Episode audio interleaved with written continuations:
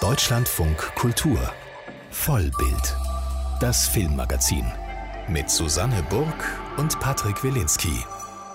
Auf Glamour und rote Teppiche musste die Berlinale in diesem Jahr erst einmal verzichten und statt dem üblichen Festivaltrubel gab es zunächst ein Branchenevent im Netz. Allerdings mit Wettbewerb und Preisträgern und wir ziehen Bilanz in dies, über diese merkwürdige Online-Ausgabe. Aber erstmal geht's gleich ins Reich von Disney, denn es gibt ein neues Animationswerk aus dem Disney-Imperium. Raya und der letzte Drache heißt es. Seit einiger Zeit setzt Disney verstärkt auf kulturelle Diversität, wenn es um Animationsfilme geht. Und ziemlich selbstverständlich gibt es inzwischen vermehrt schwarze oder asiatische Prinzen und Prinzessinnen zu sehen. Die Macher von Vajana bringen nun ein neues Abenteuer beim hauseigenen Streamingdienst Disney Plus heraus. Raya und der letzte Drache heißt es. Susanne, und du hast ihn schon gesehen und hast auch mit den Regisseuren und dem Drehbuchautor gesprochen. Dieses Mal ist es eine Heldinnenreise bei Disney. Wer ist denn diese Raya? Herr Raya ist die erste Heldin Disneys, die durch die südostasiatische Kultur inspiriert ist. Ist so eine kleine, energiegeladene Superheldin, eine Samurai-Kriegerin, die im sogenannten Kumandra lebt. Und Kumandra ist nicht mehr dasselbe, seitdem das Böse viele Menschen und Drachen versteinert hat. Ich wurde mein Leben lang ausgebildet, eine Wächterin des Drachenjuwels zu werden. Doch diese Welt hat sich verändert. Und ihr Volk hat sich entzweit. Um den Frieden wiederherzustellen, muss ich den letzten Drachen finden. Ja, also das Volk hat sich entzweit und ist in fünf Reiche zerfallen und nun sind die ganzen bösen Geister zurückgekehrt und nur Raya kann Commandra retten. Sie muss zuerst den letzten noch lebenden Drachen finden, Sisu, aber damit nicht genug. Die zerstrittenen Herrscher besitzen jeweils einen Teil eines magischen Edelsteins und nur wenn alle ihren Teil geben, können die bösen Geister besiegt werden. Wir reisen also durch sehr viele imposante animierte Landschaften mit magischen Wesen und Feinden mit vielen Ecken Action-Sequenzen und Martial Arts-Einlagen.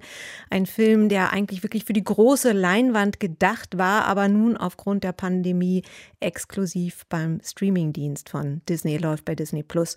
Ich habe gleich mit dreien aus dem Team per Videokonferenz gesprochen, mit dem Drehbuchautor Keen Nguyen und den beiden Regisseuren Carlos Lopez Estrada und Don Hall. Der Film ist eine Utopie über Wesen, die lernen müssen, zusammenzuarbeiten und sich gegenseitig zu vertrauen, um die Welt zu retten.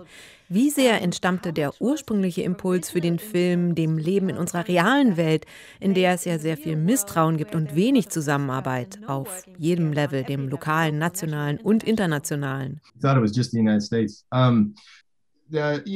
Ach, ich dachte, das sei nur in den USA so. Die Frage ist etwas schwierig zu beantworten. Die Idee, im Film eine zersplitterte Welt durch Vertrauen wieder zusammenzubringen, entstand vor der Pandemie.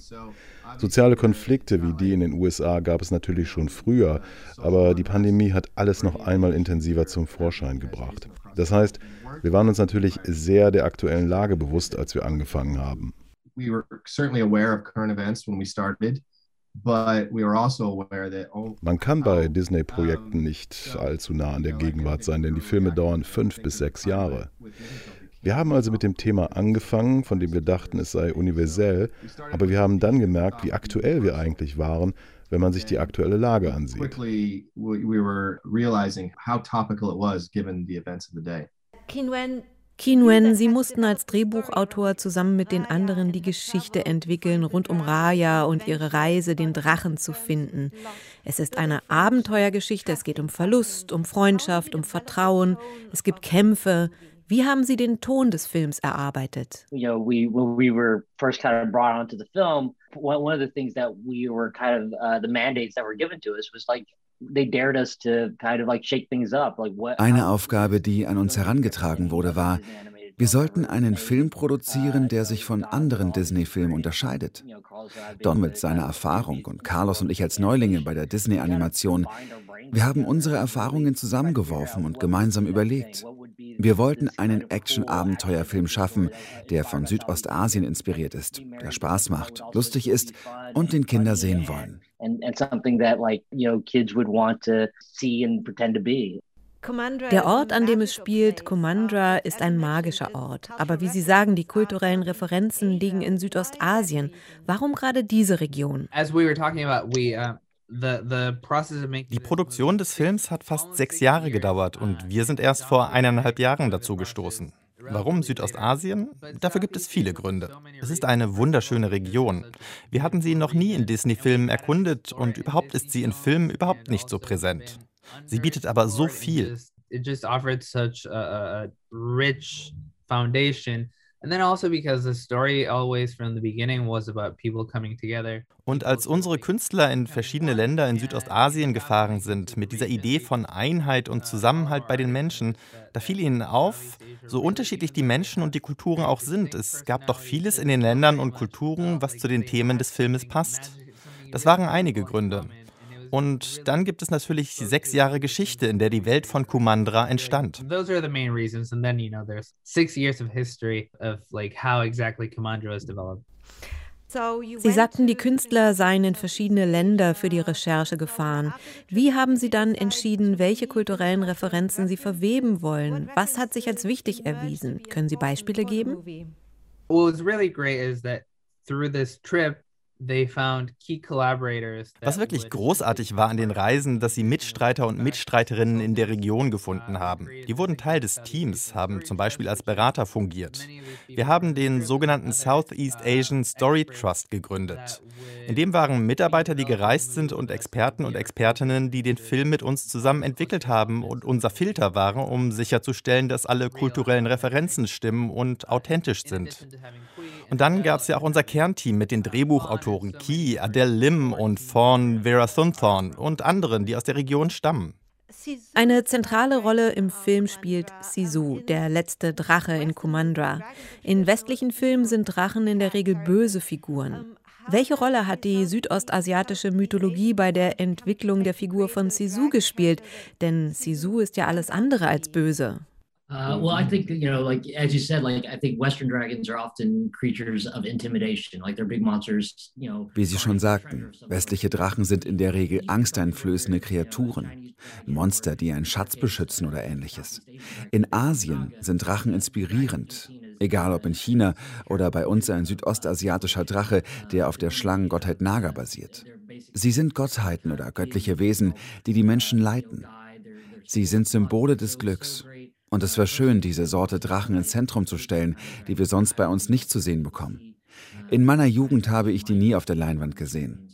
Einen Drachen zu entwickeln, der inspirierend ist und nicht einschüchternd, ist für mich einmalig. Auch in der südostasiatischen Tradition sind Drachen ja dennoch mythische, übergroße Figuren. Sisu ist schön, aber auf eine niedliche Art und Weise. Inwiefern wollten Sie die Erwartungen an mythische Drachen auch etwas unterwandern, indem Sie eine lustige, etwas tollpatschige Figur geschaffen haben? Well, I, I think part of it too came with the casting Aquafina. You know, I think, uh, I mean, I'm not sure. Ich glaube, ein Teil entstand dann auch durch das Casting von Aquafina. Sie gibt Sisu ihre Stimme und füllt die Figur mit Leben aus. Aquafina ist so eine gute Komödiantin. Ich glaube aber auch, dass der Humor Sisu hilft, ihre Weisheit besser zu vermitteln. Wenn sie die ganze Zeit weise und klug wäre oder anders, Yoda aus Star Wars war auch ein bisschen so. Für einen Jedi-Meister war er ziemlich lustig. Ich erinnere mich noch, als er in Das Imperium schlägt zurück auftrat.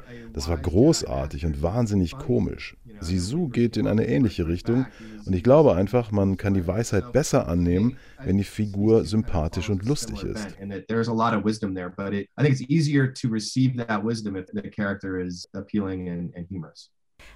Sie haben darüber gesprochen, wie südostasiatische Geschichten noch mehr entdeckt werden müssen. Disney versucht ja in letzter Zeit sehr stark auf Vielfalt zu setzen. Wie sehr passt Raya in diese Strategie? Das passt in jeder Hinsicht, indem wir die Geschichte in Südostasien spielen lassen mit südostasiatischen Figuren und mit so viel Inspiration aus der Region. Ich hoffe, das zeigt, dass wir uns verpflichtet haben, Geschichten aus der ganzen Welt zu erzählen und dabei auch Menschen aus der Region im kreativen Prozess einzubeziehen. direct personal connection. So hopefully that shows the commitment. Die beiden Regisseure Carlos Lopez Estrada und Don Hall sowie der Drehbuchautor Ki Nguyen, sie haben mit Susanne Burg über den neuen Disney-Film Raya und der letzte Drache gesprochen, der eigentlich ins Kino kommen sollte, jetzt aber gestern, seit gestern exklusiv auf Disney Plus zu sehen ist. Abonnenten müssen dennoch zahlen eine stolze Extrasumme von 21,99 Euro. Top 5 Am Montag ist wieder Internationaler Frauentag, der 110. mittlerweile. Anlass für uns, die Rechte von Frauen oder auch die Frauenquote zu reflektieren, gerade in Pandemiezeiten, in denen Corona auch viele Frauen wieder zurück ins Heim an den Herd verwiesen hat. Das Kino hat natürlich die Fähigkeit, die Heldinnen jenseits von Alltagshemmnissen zu fantasieren. Nicht erst mit dem Disney-Film Raya und der letzte Drache oder dem zweiten Teil von Wonder Woman, der jetzt bei uns im Stream herausgekommen ist. Bei den taffen Heldinnen Freundinnen rutschen auch manche Störungen ins Bild, die ihnen ein schweres bis ambivalentes Leben bescheren. Einfach ist das Heldinnen-Dasein in jedem Fall nicht, das sagt Hartwig Tegler in den heutigen Top 5. Lust auf einen Film? Wirkt sie auf dich normal? Naja, für jemanden, der von einer Sonneneruption getroffen wurde.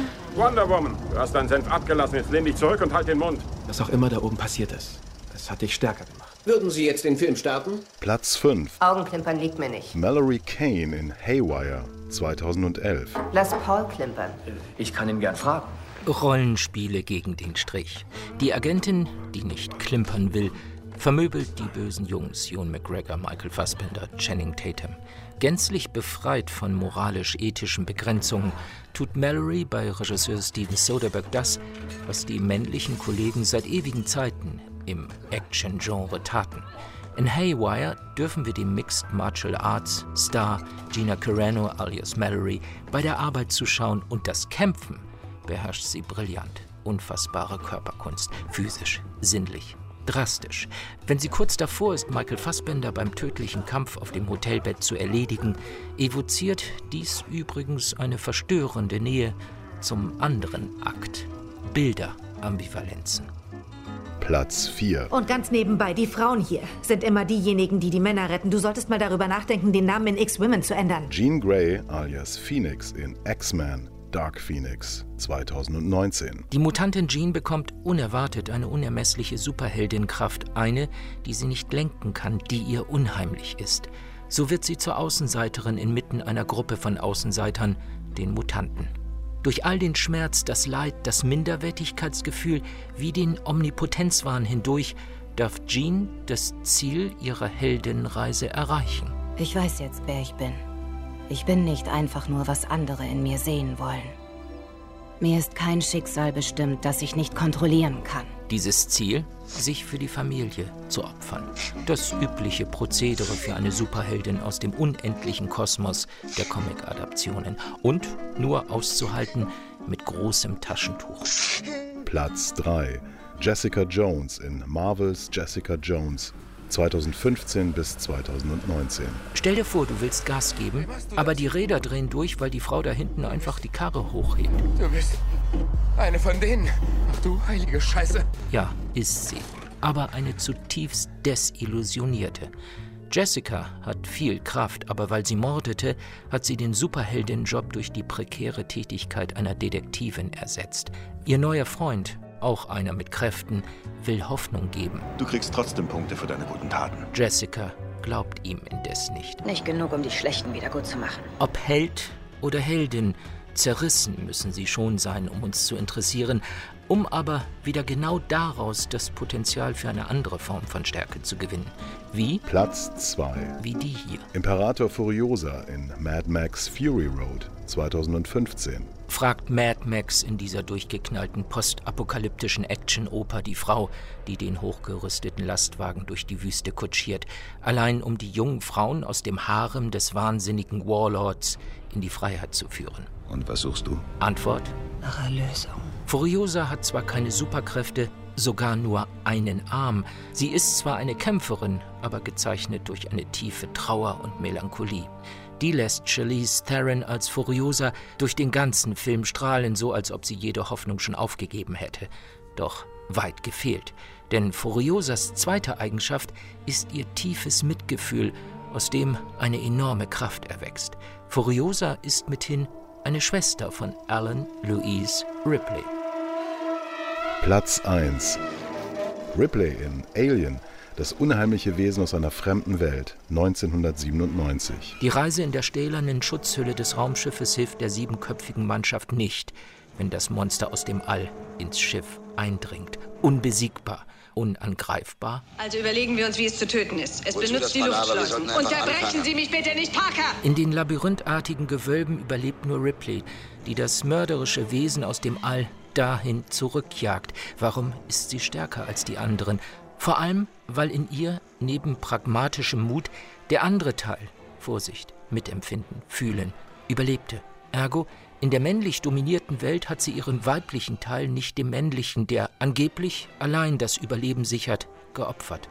Am Ende setzt sie gar ihr Leben aufs Spiel, um die Katze zu retten.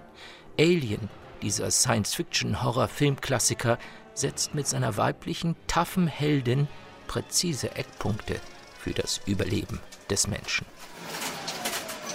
Hartwig Tegeler mit seiner Top 5 über taffe Kinoheldinnen. Gestern ist sie also zu Ende gegangen, diese etwas andere Ausgabe der 71. Berlinale. Ein Branchenevent, bei dem auch die Presse teilnehmen durfte. Wenn alles gut geht, wird die eigentliche Preisverleihung im Juni stattfinden und dann werden die Filme auch fürs Publikum gezeigt und auch die Bären werden dann verliehen, die gestern in einem Stream verkündet wurden. Im Vorfeld gab es natürlich Diskussionen, ob diese Online-Veranstaltung nicht auch ein Verrat an der großen Leinwand sei. Der rumänische Regisseur Radu Jude, der für seine Gesellschaftssatire Bad Luck Banging or Looney Porn mit dem Goldenen Bären ausgezeichnet wurde, der hat gestern bei einer Online-Pressekonferenz Folgendes dazu gesagt. I never liked red carpets and this kind of stuff because I think that essence of cinema is to, be a, a serious art and a serious discipline and I would like it to be treated seriously. Ja, ich mochte ja nie den roten Teppich und all das sagt Rado Jude, weil ich glaube, dass das Kino eine ernsthafte Kunst ist und ich möchte auch, dass sie so wahrgenommen wird. Ja, und wir lassen also jetzt die An- und Abwesenheit von roten Teppichen mal außer Acht und kommen zur ernsthaften Kunst, zu den Filmen. Und mit wem könnten wir das besser machen als mit Anke Lewicke? Hallo. Hallo, hallo, wie geht es euch? Ich habe gerade die Decken von meinen Wohnzimmerfenstern weggemacht und lasse endlich mal wieder Licht in die Wohnung. Ja. Aber nicht zu viel auf, auf einmal, das könnte schädlich sein. Genau, vor allem für uns Kinovampire. Das war ja ein interessanter Jahrgang. Ich habe heute mal in die internationale Presse schon geguckt und zum Beispiel der britische Guardian schreibt von einem Programm, das so gut war wie seit Jahren schon nicht mehr. Anke, wir haben ja auch schon in der Woche berichtet, dass es weniger die großen Würfe waren, sondern eher Filme, die über Episoden Episoden erzählt haben, das Fragment gefeiert haben. Was war das denn jetzt für ein Jahrgang? Wie lassen sich diese Filme zusammenfassen? Lassen sie sich überhaupt zusammenfassen? Ja, vielleicht ist das Gute, dass sie sich nicht so zusammenfassen lassen. Und ich würde mal sagen, das war ein extremes, visionäres, experimentelles Autorenkino. Und das Erstaunliche daran war, dass jeder dieser Filme wie eine Wundertüte gewesen ist, aus dem so die unterschiedlichsten, aus der die unterschiedlichsten Erzählformen so hervorkamen. Das war auch ein verspieltes Kino. Und mit dieser Verspieltheit, mit dieser Formvielfalt haben die Regisseure sich aber trotzdem immer in die Gegenwart gestürzt.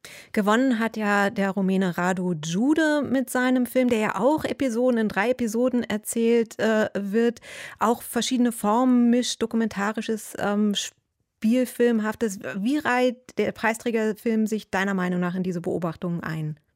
Ja, auf alle Fälle, weil das Tolle an diesem Film finde ich gerade seine Unfertigkeit und vielleicht ist das auch eine Reaktion von Rado Jude auf unsere Zeiten, die so unsicher und unbestimmt sind, dass man eigentlich die Geschichten nicht mehr in eine abgeschlossene Erzählung packen kann. Und es geht hier ja um eine Frau, die dreht Hardpornos äh, mit ihrem Mann, die landen zufälligerweise im Netz und sie ist Lehrerin und jetzt kriegt sie jede Menge Ärger mit den Eltern.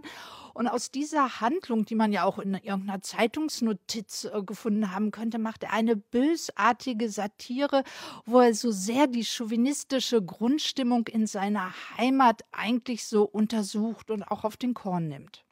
Wir haben ja schon gesagt, dass auch der Gewinnerfilm besteht ja auch, auch letztendlich aus drei Fragmenten und das mittlere Fragment ist ja auch eine Montage, die wiederum aus Fragmenten besteht und das prägte ja so viele Filme übrigens nicht nur im Wettbewerb. Das war ja interessant, dass dann auch zwei weitere Filme ausgezeichnet worden sind von der internationalen Jury.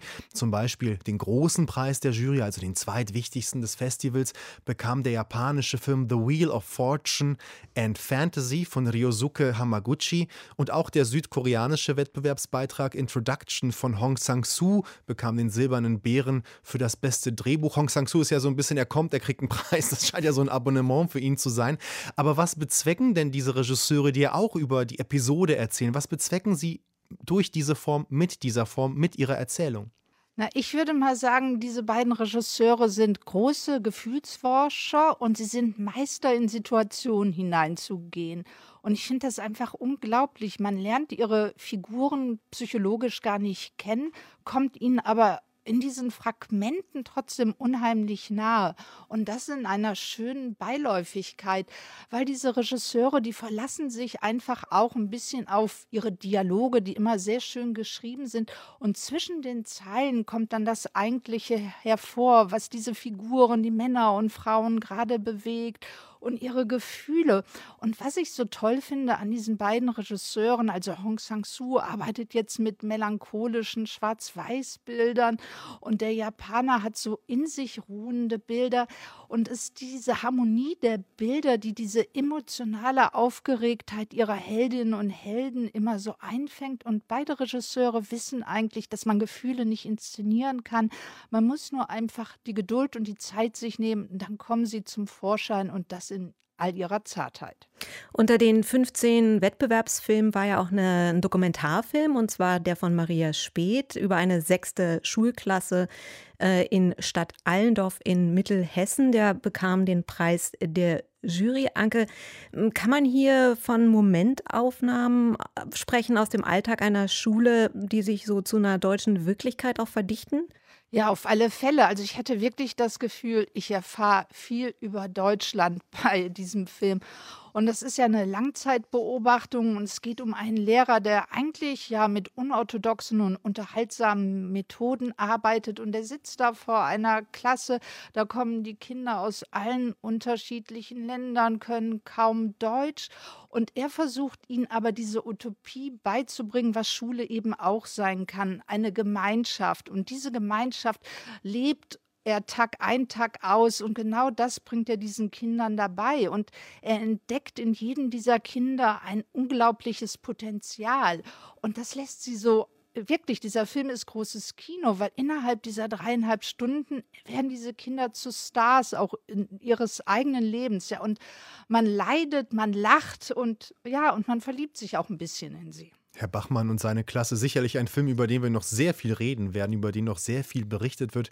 Anke, wir haben ja schon über diese deutsche Präsenz auf der Berlinale immer wieder gesprochen und neben Maria Speth wurde auch Maren Eggert gestern ausgezeichnet für ihre schauspielerische Leistung als beste Hauptrolle dieses Festivals in der romantischen Liebeskomödie Ich bin Dein Mensch von Maria Schrader.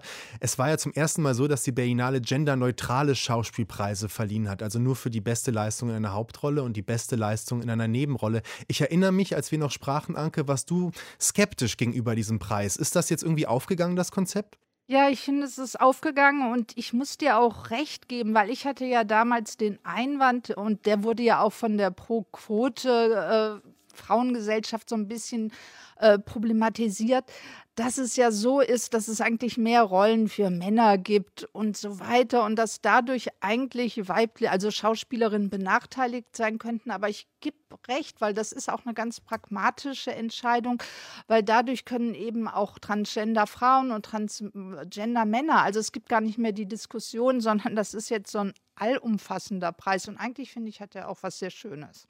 Wenn wir jetzt nochmal Bilanz ziehen, was das deutsche Kino angeht, immerhin vier Filme im Wettbewerb und wir haben uns ja vorher gefragt, naja, aus welchen Gründen sind die da? Sind die wirklich so gut oder ähm, hat man nichts anderes bekommen? ähm, ah, jetzt kann man doch aber schon sagen, das deutsche Kino steht im internationalen Vergleich ganz gut da, oder? Ja, es ist vor allen Dingen eine unglaubliche Bandbreite, egal jetzt, wie man die einzelnen Filme findet. Also ich meine, Maria Schrader, den finde ich ja ein bisschen durchkonstruiert, aber es ist trotzdem mal, ja, wann sieht man mal so eine schöne romantische Liebeskomödie? Und Daniel Brühl mag sich verhoben haben mit seinem Film, aber immerhin, es ist ein Kiezkammerspiel.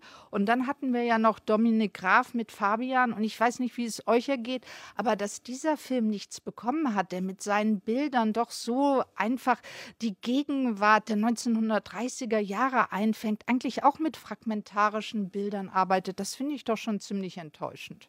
Ja, sicherlich einer auch dieser Filme, dieser Berlinale, die aber in Deutschland zumindest, glaube ich, noch auf eine große Resonanz stoßen wird. Wir haben Bilanz gezogen des Wettbewerbs dieser seltsamen 71. Berlinale. Und gleich kommen wir zum zweiten Wettbewerb des Festivals, zu den Encounters und zu einem Film, der dort lief und uns ganz besonders überzeugt hat. Sie hören weiterhin Deutschlandfunk Kultur, jetzt mit einem Blick auf den zweiten Wettbewerb der 71. Berlinale. Auch dort wurden gestern Preise verliehen. Encounters heißt diese Sektion und gewonnen hat dort Nu, der französischen Dokumentarfilmerin Alice Diop. Mit dem Rennen um die Preise war auch der Spielfilm Blutsauger des deutschen Regisseurs Julian Radelmeier, Absolvent der Deutschen Film- und Fernsehakademie in Berlin. Blutsauger ist ja ein marxistischer Vampirfilm geworden, nämlich mit einer Vampir Aristokratin als Hauptfigur gespielt von Lilith Stangenberg. Die Handlung spielt in den 1920er Jahren und es geht darum, dass ein aus dem bolschewistischen Russland geflohener Schauspieler sich in der Ostseevilla einer deutschen Aristokratin als filmemachender Baron ausgibt. Die Aristokratin ist entzückt und will in seinem neuen Film mitspielen, einem Vampirfilm. Aus! Was machst du, Octavia? Juwaschka, findest du es nicht albern, dass er mich in den Fuß beißt? Ich finde es sehr schön. Sollte er mir nicht trotzdem lieber ganz klassisch in den Hals beißen? Das wäre doch erstens realistischer und zweitens auch schauderhafter, oder? Auch literarische Gründe sprechen dafür. Also, ich mache es nämlich so, wie ihr wollt. Okay, wir machen noch eine mit Hals. Ja, also ein Ausschnitt aus Julian Radelmeyers Film Blutsauger. Und wir konnten mit Julian Radelmeyer vor der Sendung sprechen. Hallo. Hallo. Der Film beginnt ja mit einer Art marxistischem Arbeiterkreis. Es wird debattiert vor allem über folgenden Satz aus Marx Schrift: Das Kapital ist verstorbene Arbeit, die sich nur vampirmäßig belebt durch Einsaugung lebendiger Arbeit. Muss ich mir das so vorstellen, dass der Film auch so entstanden ist, äh, dass Sie bei Karl Marx Lektüre über so eine Passage stolpern und sagen, das ist Potenzial für einen Film?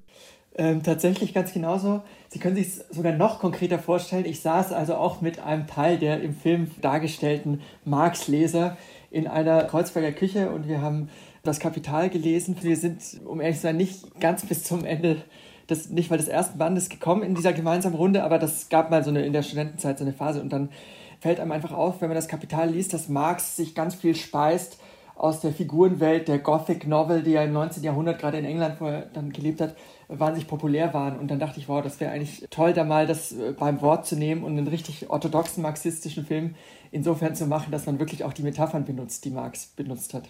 Sie nehmen Marx jetzt sehr wörtlich, drehen einen Vampirfilm, der in den 1920er Jahren spielt, was eine tolle Zeit ist, weil der Vampirfilm entsteht ja auch in den 1920er Jahren. Alles spielt aber lustigerweise im Sommer bei Licht an der Ostsee. Graf Dracula ist hier eher eine Gräfin. Octavia, die Besitzerin der lokalen kosmetischen Fabrik, ist ziemlich gelangweilt, wenn wir sie kennenlernen. Und plötzlich taucht in ihrem Leben ein geflohener russischer Schauspieler auf, der sich aber als Baron ausgibt. Warum ist Octavia so fasziniert von diesem Betrüger? Na, ich glaube, sie ist ja eine Figur, die in einer privilegierten Stellung sich befindet, viel Zeit hat zum Lesen, vielleicht auch ein bisschen gelangweilt und dann kommt diese Figur daher, auf die sie so literarische Fantasien auch projiziert. Also sozusagen, was sie aus den russischen Romanen kennt, das, das stellt sie sich vor, das schiebt sie ihm so ein bisschen in die Schuhe und umgekehrt auch er. Also ich glaube, es gibt so verschiedene Projektionsverhältnisse. Also die Figuren imaginieren sich ihr Gegenüber immer als was anderes, als es vielleicht ist. Und das macht irgendwie auch ein bisschen die Schwierigkeit der menschlichen Beziehungen, die wir in dem Film sehen, aus. Dass eine sehr große Projektionsebene in verschiedenster Hinsicht besteht. Octavia flirtet ja auch mit dem Sozialismus. Was reizt sie eigentlich an diesem potenziellen Systemwechsel als Aristokratin?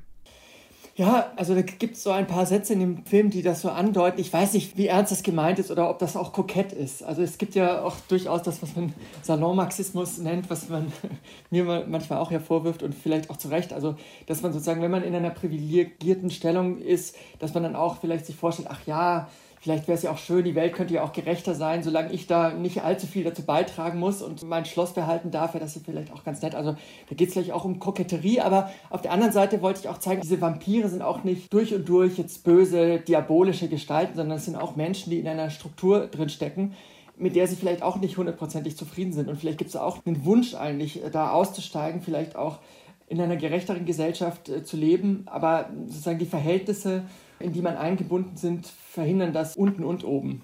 Dieser angebliche Baron, der sich ja dann so als Schauspieler herausstellt, der bei Sergei Eisensteins Projekt Oktober rausgeschnitten worden ist, weil er den Trotzki gespielt hat und Stalin hat das gar nicht gefallen.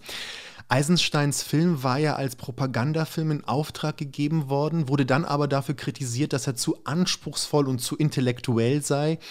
Wie sehr interessiert Sie auch die Frage, wie Ideologie und Kunst eigentlich zusammengeführt werden können? Nee, das ist natürlich was, was mich in meiner Arbeit immer beschäftigt und wie man einen politischen Film machen kann, der aber sozusagen im Gegensatz vielleicht zu Eisenstein, obwohl ich den auch formal oder vieles daran sehr interessant finde, aber mein Film ist ja kein Agitprop oder Propagandafilm, der ein geschlossenes Weltbild versucht, dafür zu agitieren oder Leute davon zu überzeugen, sondern es ist eher eine Auseinandersetzung mit bestimmten politischen Theorien. Das Provokante daran könnte sein, dass das Theorien sind, die vielleicht ja nicht mehr ganz so salonfähig sind heute oder wo man sagt, das hat auch problematische Folgen in der Geschichte gehabt und ich glaube, das ist auch was, was der Film gar nicht negiert. Also man sieht auch sozusagen, dass der Sozialismus, wie er in der Sowjetunion versucht wurde umzusetzen, dass der auch, sagen wir mal, sehr viele problematische Aspekte hatte. Aber der Film versucht gleich dem auf verschiedenen Ebenen nachzuspüren, ohne eine zu starke negative oder positive Affirmation zu haben, sondern in dem ganzen Reichtum, der da drin steckt, zu versuchen zu denken und erstmal wieder auch ein freies Denken sich zu erlauben. Es geht ja durchaus auch um sehr aktuelle Diskurse, wie zum Beispiel der Frage nach sozialer Schicht und im Augenblick ist gerade auf der Diskursbühne sehr beliebt der Begriff des Klassismus, also die Diskriminierung einer Person aufgrund ihrer sozialen Herkunft. Ist diese Diskussion Ihrer Meinung nach überfällig? Ja, absolut. Und ich glaube, das ist eigentlich, was mich daran auch interessiert. Ich sehe mich jetzt gar nicht so als Marx-Exegeten, der so versucht, diese Theorie so aufzudröseln in ihrer historischen Wirklichkeit oder in ihren theoretischen Verflechtungen, sondern an Marx interessiert mich, dass er eben diese soziale Ebene so in den Vordergrund stellt und dass das da so präsent und wichtig ist. Und ich glaube, dass es immer noch so ist, dass soziale Herkunft extrem entscheidet über die Chancen, die man hat im Leben. Also ich glaube, das ist eigentlich was, was mich interessiert, also oder den Film interessiert, weil ich glaube, dass der Film sozusagen als Medium erstmal ein Medium ist, das eigentlich die Gleichheit der Menschen so augenscheinlich macht. Und das utopische vielleicht Postulat des Kinos ist, glaube ich, dass man vielleicht gucken sollte, ob man unsere Gesellschaften ein bisschen mehr im Sinne dieser Gleichheit gestalten könnte. Sie haben ja an der DFFB studiert, einer Hochschule, die sehr bekannt ist dafür, dass sie den künstlerischen Film unterstützt, dass sie Diskurse fördert. Nun hat ein Artikel einer ehemaligen Kommilitonin von Ihnen vor einiger Zeit für einige Diskussionen gesorgt nämlich von Susanne Heinrich, der Regisseurin von Das melancholische Mädchen. Die kritisierte, dass die DFFB in der Ausbildung dabei sei, die Ausrichtung auf Kunst zugunsten einer Ausrichtung auf den Filmmarkt aufzugeben und dass damit auch langsam die Filmkunst aus Deutschland verschwindet. Sehen Sie da auch eine Gefahr? Ach, auf jeden Fall. Und ich glaube, das ist aber gleichzeitig ist das natürlich was, was schon mein Studium begleitet hat. Man kann schon feststellen, dass ich glaube, eine bestimmte Art von künstlerischen Film, den wir zu machen versuchen, also jetzt auf der Berlinale sind allein zwei Leute aus meinem Jahrgang, Alexandre Koberitze im Wettbewerb, der auch der Hauptdarsteller übrigens von äh, Blutsauger ist, und die Zürcher Brüder auch bei Encounters mit Das Mädchen und die Spinne.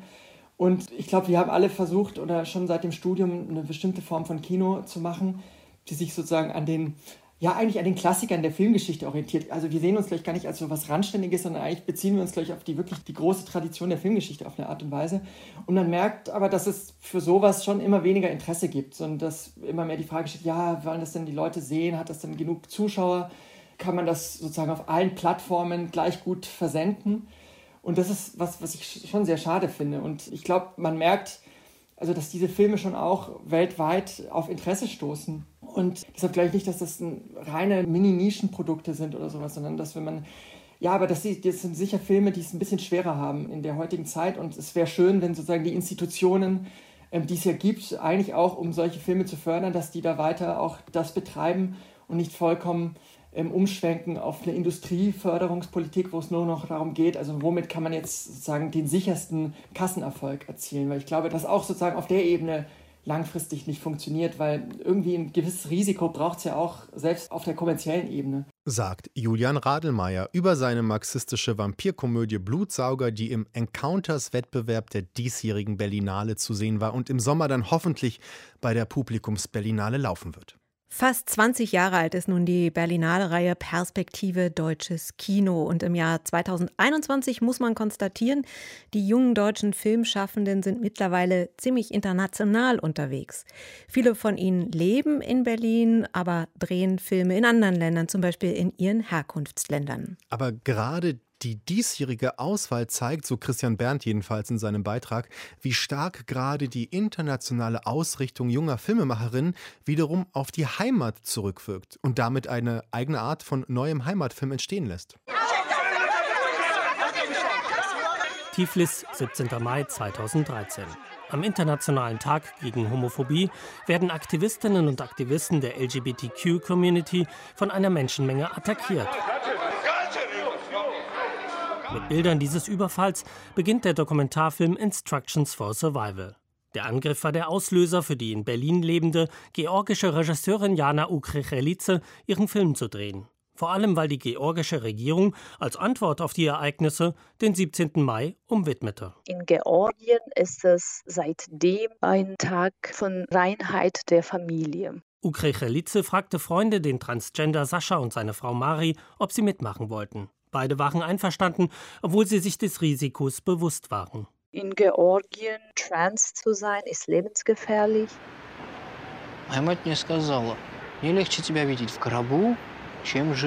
Seine Mutter sagt, erzählt Sascha im Film, es wäre einfacher für sie, wenn er tot wäre.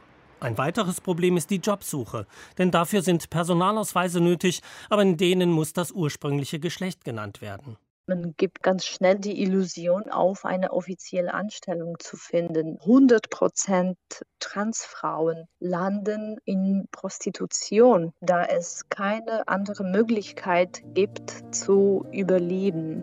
Sascha und Mari haben sich schließlich für eine Leihmutterschaft entschieden, um die Auswanderung zu finanzieren. Auch vor diesem schmerzhaften Prozess erzählt Instructions for Survival sehr intim. Trotz allem hofft Jana Ukrechelice, dass ihr Film eines Tages in Georgien gezeigt werden kann. Sie will dort auf jeden Fall weiter Filme drehen, wenn man sie lässt. Ich hoffe, ich werde nicht gekreuzigt. Ich weiß es nicht.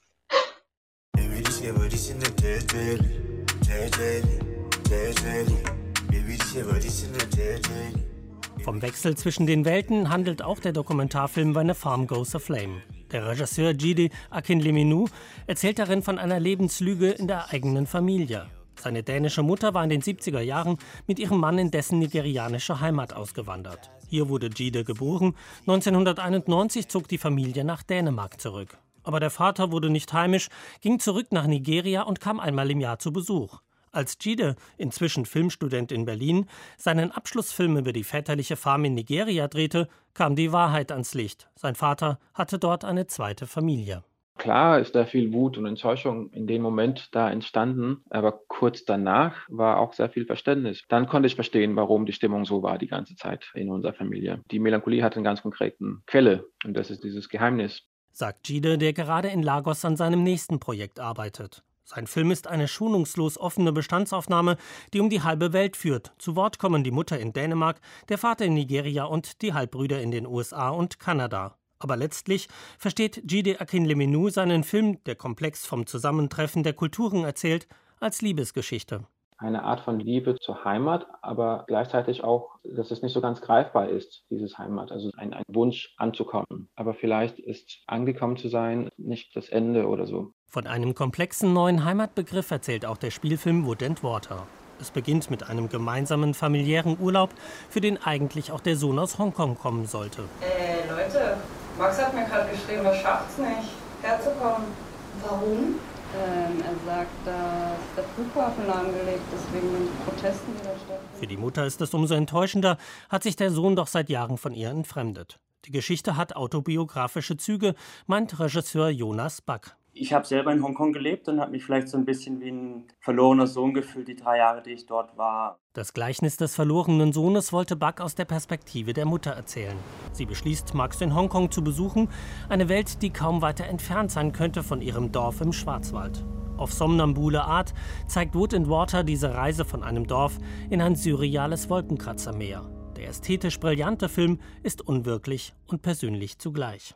Ich bin eigentlich so weit, wie ich nur konnte, weggereist, also Hongkong. Weiter weg kann man nicht. Und habe vielleicht auch ein bisschen, ja, so ein leicht schlechtes Gewissen gehabt, dass ich meine Mutter, die alleine lebt, alleine gelassen habe. Und durch den Film bin ich eigentlich ein bisschen wieder nach Hause gekommen. Bugs eigene Mutter spielt die Hauptrolle. So ist diese filmische Liebeserklärung an die eigene Mutter auch der schönste Film der diesjährigen Perspektive, die das Thema Heimat, aber auch die Flucht vor ihr thematisiert.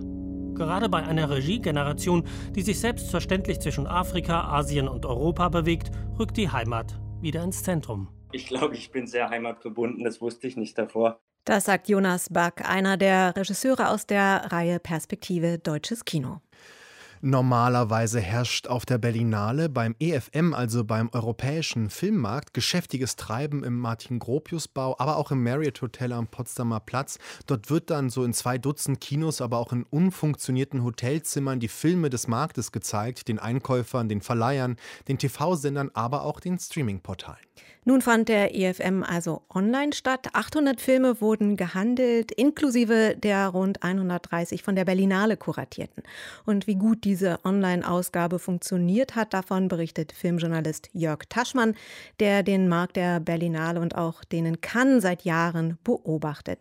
Jörg, äh, was sagt denn der neue Chef vom EFM? Äh, wie erfolgreich war der Markt? Wie zugkräftig waren auch die Berlinale-Titel?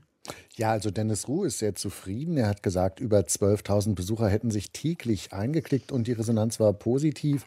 Und auch die großen Branchenzeitungen wie Variety haben bescheinigt, dass der Markt doch dann ziemlich losgegangen ist. Äh, es gibt ja nun auch viele Titel, die nicht Teil des Berlinale-Programms sind, die sich gut verkaufen. Und Netflix hat eben die beiden teuersten Filme, die nicht auf der Berlinale waren, gekauft. Einen neuen Film von Liam Neeson, der heißt The Ice Road. Das geht dann mal für schlappe 18 Millionen Dollar äh, über Ladentisch nur für die US-Richte und ein weiterer großer Deal von Netflix war für 15 Millionen Dollar die amerikanischen und lateinamerikanischen Rechte an einem neuen Film mit Colin Firth, Operation Mincemeat. Aber auch Berlinale-Titel waren erfolgreich, auch äh, Filme, die leider keine Preise bekommen haben, wie Petite Maman von Céline Sciamma. Der hat sich in die USA verkauft, das ist ja nun doch eine sehr wichtige Entscheidung. Deutsche Titel liefen gut, vor allen Dingen Fabian und Ich bin dein Mensch, aber eben auch weitere preisgekrönte Filme wie Wheel of Fortune, der japanische Film, hat sich sehr gut verkauft. Auch der iranische Wettbewerbsbeitrag verkaufte sich gut. Und einer der Topseller, und das schon bevor er den Goldenen Bären bekam, war Bad Luck Banging or Looney Porn, äh, der sich eben unter anderem auch nach Deutschland verkauft hat zum Verleih Neue Visionen. Und mit dem Verleihchef Thorsten Frese sprach ich über den diesjährigen Jahrgang. Das sind gefühlt weniger Filme. Es ist natürlich auch so, dass nicht jeder Weltvertrieb, von dem wir ja nachher die Filme letztendlich erwerben, jeden Film online stellen möchte, was ich wiederum auch verstehe. Ja, ich glaube, mein Filmpensum ist vielleicht bei 30 Prozent von dem, was üblicherweise wäre. Das ahnte man vorher schon. Das ist jetzt auch kein Weltuntergang. Und man muss ja auch sagen, dass viele, was ich mitkriege, viele Kolleginnen und Kollegen von anderen Filmverleihen auch eigentlich vollgepackt sind mit Filmen die, was sagt man, Kauflaune, die ist jetzt auch nicht exorbitant hoch. Soweit Thorsten Frese. Jörg, wie bewertet die Branche denn allgemeiner diese zweigeteilte Berlinale mit dem digitalen EFM und den Berlinale Filmen? Ja, das hat mich sehr überrascht, dass das doch sehr positiv aufgenommen wurde. Also alle haben sich einfach gefreut, dass die Berlinale stattgefunden hat. Gerade auf Verleiherseite, Thorsten Frese hat mir das bestätigt, aber auch Laila Hamid von X-Filme Verleih meinte, das war eindeutig die richtige und auch die eigentlich einzig mögliche Entscheidung. Ein bisschen ambivalenter sehen das dann Kinobetreiber, die normalerweise vor Ort in Berlin sind und auch testen, wie kommen Filme beim Publikum an. Äh, und zum Beispiel Sven Weser vom Programm Kino Ost hat mir erzählt, dass dass es natürlich eine tolle Sache war für Produzenten, Schauspieler oder Regisseure, endlich ihre Filme zu präsentieren. Er meint jedoch, für mich als Kinobetreiber ist das Ganze aber dann doch weniger interessant, weil mein Interesse an einem Festivalbesuch ist ganz klar das Live-Erlebnis. Es geht um die Interaktion mit den anderen Besuchern. Eine Sichtung am Screen zu Hause, am Monitor, am Fernseher kann da natürlich in keinster Weise mithalten. Und ehrlich gesagt ist es für mich als Kinobetreiber sowieso schon Alltag. Da hat dann so eine Online-Berlinale auch wirklich keinen Mehrwert für mich. Das sagt also ein Kinobetreiber. Jörg, wie hat denn die Filmbranche den Berlinale-Jahrgang so eingeschätzt? Für die meisten Kritiker war es ja eher ein starker Jahrgang. Also man hat auf jeden Fall sehr gelobt, äh, gerade auch von Verleiherseite, überhaupt die Arbeit von Carlo Chatrion und Mariette Rissenbeck in diesem doch sehr schwierigen Jahr, was die da beide auf die Beine gestellt haben. Thorsten Frese sah es positiv, dass es ein etwas abgespeckteres Programm gab. Leila Hamid von X-Filme Verleih, die sehr froh war, auch einen eigenen Film, nämlich Wer wir waren, endlich präsentieren zu können, meint nach wie vor bleibt die Berlinale sehr künstlerisch und sehr politisch. Und was ich jetzt sagen ich weiß nicht, es war natürlich eine sehr besondere Berlinale. Also man kann schwierig sagen, woran es lag, aber es fehlten so ein bisschen die kommerziellen Publikumsfilme in Wettbewerb und Panorama. Man sieht dann aber auch zum Beispiel auf der Kinobetreiberseite so einen weiteren Trend, dass die Berlinale wohl mehr als sonst in diesem Jahr die Konkurrenz aus Cannes sehr stark gespürt hat und eben nicht alle Filme bekommen hat. Und äh, da waren eben einige Weltvertriebe eben auch noch ein bisschen bedeckt. Und das hat mir vor allen Dingen der Augsburger Kinobetreiber Michael Hehl erzählt, der da in Kontakt mit den Weltvertrieben stand, dass es einen Klassenunterschied gab in diesem Jahr. Ich habe das Gefühl, dass viele Weltvertriebe große, spannende Filme zurückhalten, vor allem für das geplante Riesenfestival in kann. Man hat so das Gefühl, dass viele Filme, die jetzt in Berlin laufen, da sind ganz gute Filme dabei, wie zum Beispiel Natural Light, der ungarische Film. Ich denke dennoch, dass es ein Filmfestival dieses Jahr ist, das sehr verblasst ist, ja, weil man Filme vermisst, die nicht kommen. Wes Anderson, der definitiv nach Cannes fahren möchte, der Berlin gleich abgelehnt hat. Also Berlin im starken Schatten von Cannes, das Übliche müsste man sagen. Jörg, welche Impulse sind denn von dieser Berlinale für die Filmbranche jetzt ausgegangen?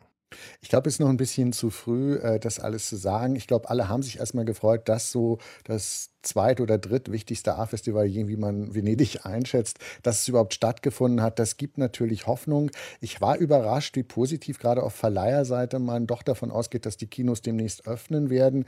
Alle sagen, es wird ein starker Kinosommer, es gibt starke Filme, alle hoffen, dass das Publikum zurückkommt. Kinobetreiber sind da manchmal eben ein bisschen skeptischer und Sven Weser hat auch so ein bisschen hinterfragt, ob die Berlinale wirklich alles getan hat, um ihrem äh, Credo als Publikumfestival wirklich wirklich gerecht zu werden. Was ich aber glaube, dass man vielleicht eine Spur zu wenig mutig war. Wenn man zum Beispiel in den Fußballbereich guckt, zum Profifußball, seit Monaten ist es möglich, für den regulären Spielbetrieb durchzuführen. Ich finde, die Berlinale hätte es zumindest versuchen müssen, einige wenige Vorstellungen explizit trotz der aktuellen Corona-Lage stattfinden zu lassen im Zoopalast unter den entsprechenden garantiert hervorragenden Hygienekonzepten, die dieses Filmtheater hat, um nachzuweisen, dass es möglich ist und dass es auch keine Probleme mit solchen Veranstaltungen gibt. Also, wir fassen zusammen kritische Anmerkungen zum europäischen Filmmarkt und der Berlinale Online, aber durchaus auch eine positive Bilanz. Jörg Taschmann hat sich in der Filmbranche umgehört. Bei dieser Online-Berlinale gab es eine Sektion, die nicht gestreamt wurde, die Retrospektive. Und da wartet man jetzt zu Recht auf offene Kinos im Sommer. Das Programm aber ist bekannt und zwar feiert die Reihe in diesem Jahr drei Schauspielerinnen der goldenen Hollywood-Ära. Carol Lombard, Rosalind Russell und Mae West. Und wenn Sie sich schon mal ein bisschen ins Leben von Mae West einarbeiten wollen, Arte sendet morgen um 22.20 Uhr eine Dokumentation mit dem Titel Die verruchte Blonde. Gesehen hat die Dokumentation für uns unser Kollege André Mumot, der sich auch enorm gut auskennt im klassischen Hollywood. Mae West galt ja als Sexsymbol der 1930er Jahre. Welches Bild dieser Unterhaltungskünstlerin zeichnet denn jetzt die Dokumentation? Die Dokumentation vollzieht den ganzen Lebensweg nach von Mae West und dadurch ist sie auch besonders interessant, finde ich, weil man vor allen Dingen sehr viel darüber lernt, wo ihre Anfänge lagen, nämlich im Vaudeville-Theater, an dem sie schon als Kind aufgetreten ist und sie war eben schon ein Broadway-Star, ein Theaterstar, bevor sie nach Hollywood ging und vor allen Dingen war sie schon mit Skandalen umgeben. Sie hat ein Stück inszeniert in den 20er Jahren, das hieß Sex. Allein der Titel war schon ein Skandal und sie musste musste dafür auch 1926 für acht Tage ins Gefängnis wegen Obszönität öffentlich dargestellter Pornografie gewissermaßen. Ihr nächstes Stück war ein Stück, das hieß Drag und hat Homosexuelle in Drag-Kostümen auf die Bühne gebracht. Sie hat also schon in den 20er Jahren für sehr viel Aufregung gesorgt und es war klar, dass Hollywood dann Anfang der 30er Jahre gesagt hat, vielleicht können wir auch da ein bisschen was abhaben von diesen Skandalen, können davon finanziell profitieren und sie hat mit ihren skandalösen ersten Filmen das Paramount Studio vom Konkurs gerettet, weil sie eben mit ihren besonders anzüglichen, zweideutigen One-Linern, mit ihren Gags eben wirklich Tabus gebrochen hat. Und das Ganze hat sich dann so angehört. Well, when I'm good, I'm very good. But when I'm bad, I'm better. I see a man in your life. What, only one? I changed my mind. Yeah, does it work any better? Well, when I'm caught between two evils, I generally like to take the one I never tried. I am delighted. I have heard so much about you. Yeah, but you can't prove it. Uh, you were wonderful tonight. I'm always wonderful at night. Also da hört man das sehr schön. Es sind eigentlich gar keine Zweideutigkeiten, es sind Eindeutigkeiten. Und es ist so, dass wir hier eine Frau haben, eine Schauspielerin, die übrigens schon 40 war, als sie in Hollywood durchgestartet hat, die klar gemacht hat, Sex ist auch was für Frauen und auch Frauen können da Spaß dran haben und können sich Männer auch als Sexualobjekte nehmen. Also auch durch ihr Spiel gilt ja Mae West und ihre Rollenwahl galt sie immer als Provokateurin von Geschlechterrollen. Wie muss man denn das verstehen? Mhm. Also sie hat wirklich sich so ein bisschen aus dieser Entschuldigungsrolle rausgespielt, dass Frauen also immer im Grunde genommen ein schlechtes Gewissen haben mussten, wenn sie zum Beispiel vom sogenannten rechten Weg abgekommen sind. Sie hat etwas repräsentiert, was wir heute vielleicht mit so einem Modeausdruck Sex Positivity nennen würden. Sie hat also wirklich gesagt, das ist alles nicht schlimm. Ich bin mit sehr vielen Männern ins Bett gegangen, ich mache da auch Witze drüber und das ist etwas, was mir und was auch anderen Frauen Vergnügen machen sollte. In einem Nachruf auf Mae West hieß hieß es, sie hat den Amerikanern beigebracht, über Sex zu lachen. Ich glaube, das ist das, was ihr Werk eigentlich am besten zusammenfasst. Und sie hat zum Beispiel, als sie später in Las Vegas aufgetreten ist, in den 50er Jahren, festgestellt, da sitzen ja nur Männer im Publikum, weil man da immer halbnackte Frauen auf der Bühne gesehen hat. Deshalb hat sie mal ganz viele Stripper, männliche Stripper auf die Bühne gebracht und schon war das Publikum mit Frauen besetzt. Also sie hat genau an diesen Punkten angesetzt und viel geleistet. Jetzt hat die Berlinale Mae West mit Carol Lombard und Rosalind Russell gepaart und vermarktet dieses Trio als Vorreiterinnen für, Zitat, aktuelle Fragen und zeitlose Themen. Was lässt sich denn von den dreien lernen? Naja, es lässt sich vor allen Dingen, finde ich, etwas lernen über diese Zeit in Hollywood, die 30er und 40er Jahre, wie Frauen dort dargestellt wurden und was für Möglichkeiten Frauen auch hatten. Was diese drei Schauspielerinnen verbindet, ist, dass sie eben eine gewisse Dominanz ausgestrahlt haben gegenüber Männern. Carol Lombard war schon sehr glamourös, hatte aber diese witzige Intelligenz und war berühmterweise mit Clark Gable verheiratet, hat also klar gemacht, sie kann auch mit dem größten Macho in ganz Hollywood mithalten und sie lässt sich von Männern grundsätzlich nicht einschüchtern. Rosalind Russell hat Karrierefrauen dargestellt, die sich durchsetzen. Das ist eigentlich eine Charakterdarstellerin, die aber großes komödiantisches Talent hatte. Aber was, glaube ich, ganz wichtig ist festzuhalten, ist, dass das eine Zeit war, in der das gar nicht so ungewöhnlich war. Also die sind nicht die Ausnahme gewesen, diese drei großartigen Schauspielerinnen oder Performerinnen im Fall von Mae West. Das war durchaus üblich, dass Frauen Intelligenz, Dominanz, auch ein aggressives sexuelles Verhalten zeigen durften, gerade in den frühen 30er Jahren in Hollywood, aber doch auch noch bis in die 40er Jahre hinein. Und das ist deshalb auch so schön, dass die Berlinale sich diesen Frauen widmet, weil man da mal einen Blick bekommt in eine Zeit, wo Frauen im Mittelpunkt von Filmen aufgetreten sind und nicht nur am Rand. Darin schwingt aber auch mit, dass die drei eine ganz besondere Stellung im klassischen Hollywood hatten. Sind es denn wirklich die weiblichen Gesichter des klassischen Hollywoods? Das würde ich so nicht sagen. Mae West fällt natürlich durch diese angedeutete Obszönität schon sehr aus dem Rahmen. Sie ist eine ganz besondere Performerin, habe ich ja schon gesagt. Sie war nicht die beste Schauspielerin, das musste sie aber auch gar nicht sein, weil sie auf eine komödiantische Weise eine große sexuelle Offenheit vermittelt hat.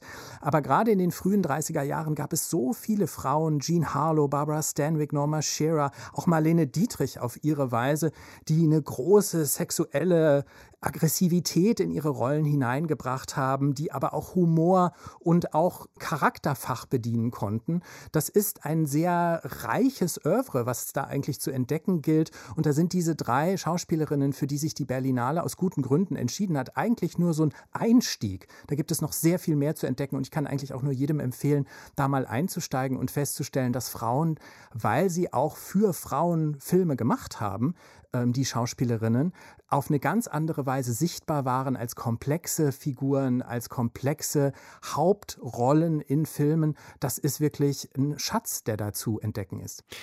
André Mumot über Mae West und das Thema der Berlinale Retrospektive 2021. Und damit geht Vollbild das Filmmagazin mit unserem Berlinale Schwerpunkt zu Ende.